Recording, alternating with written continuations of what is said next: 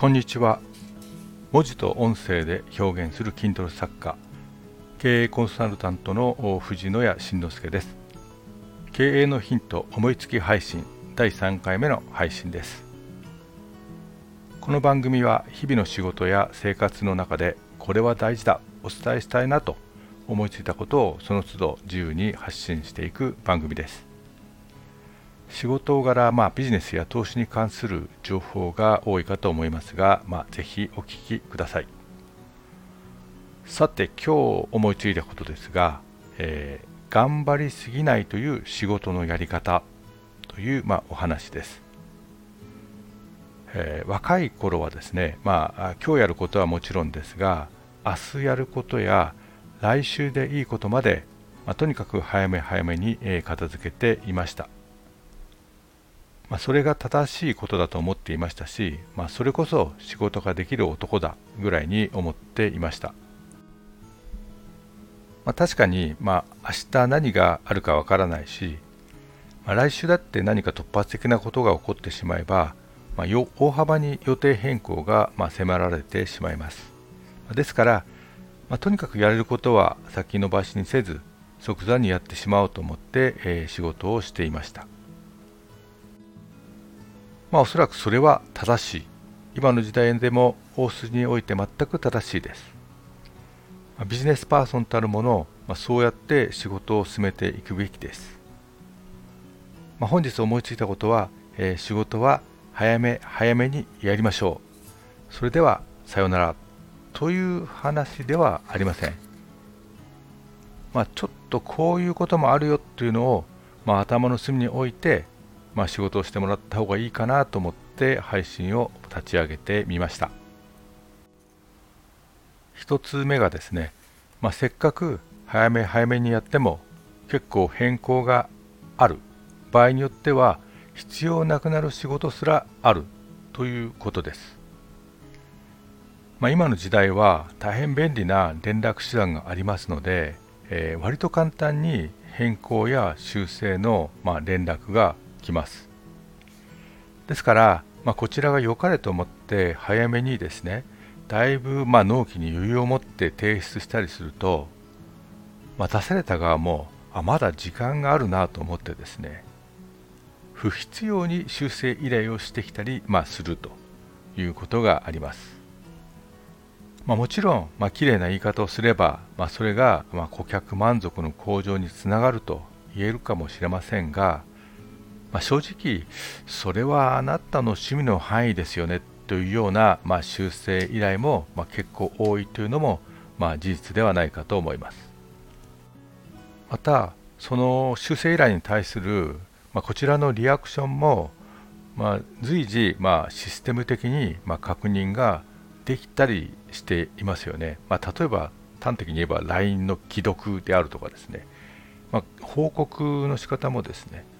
まあ、チャット的にですね、まあ、どんどんどんどんしていくみたいなことがありますので、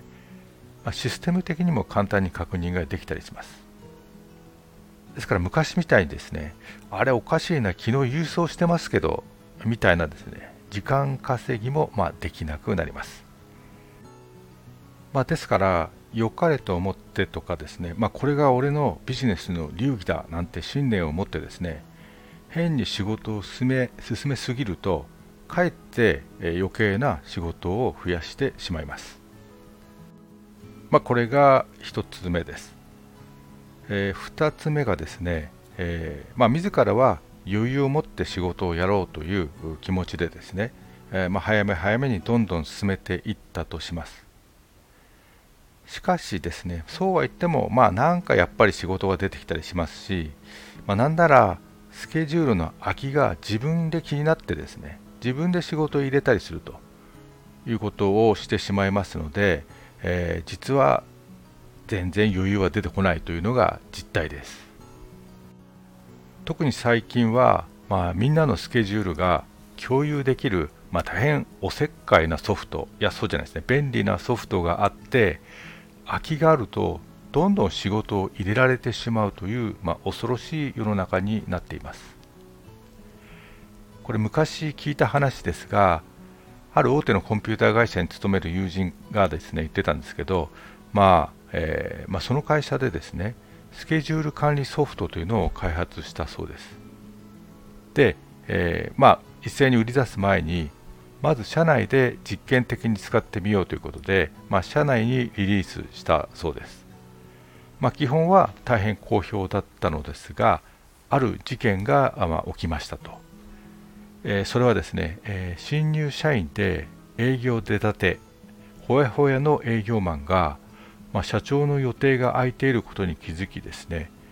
まあ、社長本人や、まあ、秘書室などに特に了解も取らずに、まあ、自分の取引先への同行スケジュールを、まあ、社長のスケジュールに、まあ、入力したと。いうことが起きました。まあ、もちろんその新入社員に悪意などありませんしシステム的にそうなっているんだからまあやっていいだろうと思って入力しただと思いますし、まあ、本人にとってはですね社長にお出ましいただきたいぐらい大事な、ま交渉だったということですしかしですねやはり案の定大騒ぎになってしまって、えー、その事件によってソフトの一部にですね修正がま加えられたということを聞いたことがあります。まあそのまま外へ出さなくてよかったねっていう話でもありますが、まあ、社長なら、まあ、そういったこともありますが、まあ、担当の課長とか部長ぐらいだったらどんどん入れられて、しまいます、まあ、担当者にしてみたら上のものはどんどん使え上手に使えって言われてますからまあ当たり前ですよね。まあとにかく今や自分の予定は社内にさらされていますし空きでもあろうものならですねキーボード一つで仕事を増やされてしまう時代になってしまいました、まあ、これが2つ目です。3つ目ですがこれはちょっと前の2つと趣旨が異なるんですけどもまあ正直課長以上の出世は運ですよということです。まあ、会社によって異なるとは思いますが大体係長や課長までくらいは、まあ、頑張りに応じてなれるとは思います。しかしそこから上はですね、まあ、正直運ですよというお話です、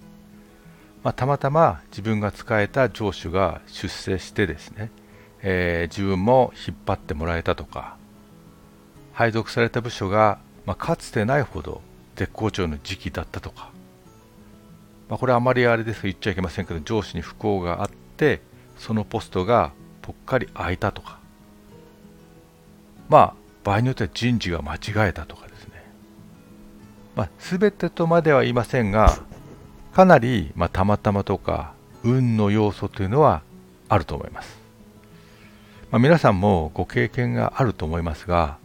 えなんであいつがってのは結構見かけてきたのではないかと思います。まあ見えないところでねその方は頑張っていたのかもしれませんけれども、まあ、そういうことは人事間違えたんじゃねえのっていうのは結構ありますね。で、えー、まあ、これから頑張る若い方にあまりおかしなことを吹き込んでもいけませんけれども、まあ、仮にですね出世しなくてもあまり深刻にならなくてもいいですよと。大体そんなもんですよと。いうお話です。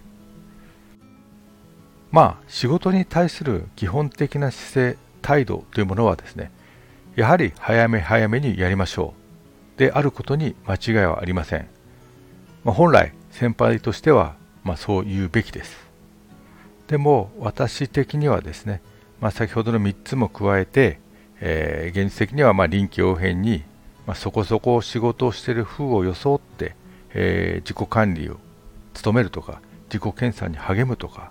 まあ、そういった本音の部分も加えたお話をしたいなと思います。ですからまああんまり頑張りすぎないという働き方も一つ選択肢の中に入れておくのもいいのかなと思いますまあ今日はこんなお話でございました最後までお聴きいただきありがとうございました。この配信が聞けたらその日はラッキーデーあ毎回言ってますけれども、えー、藤野谷慎之介でしたそれではまた。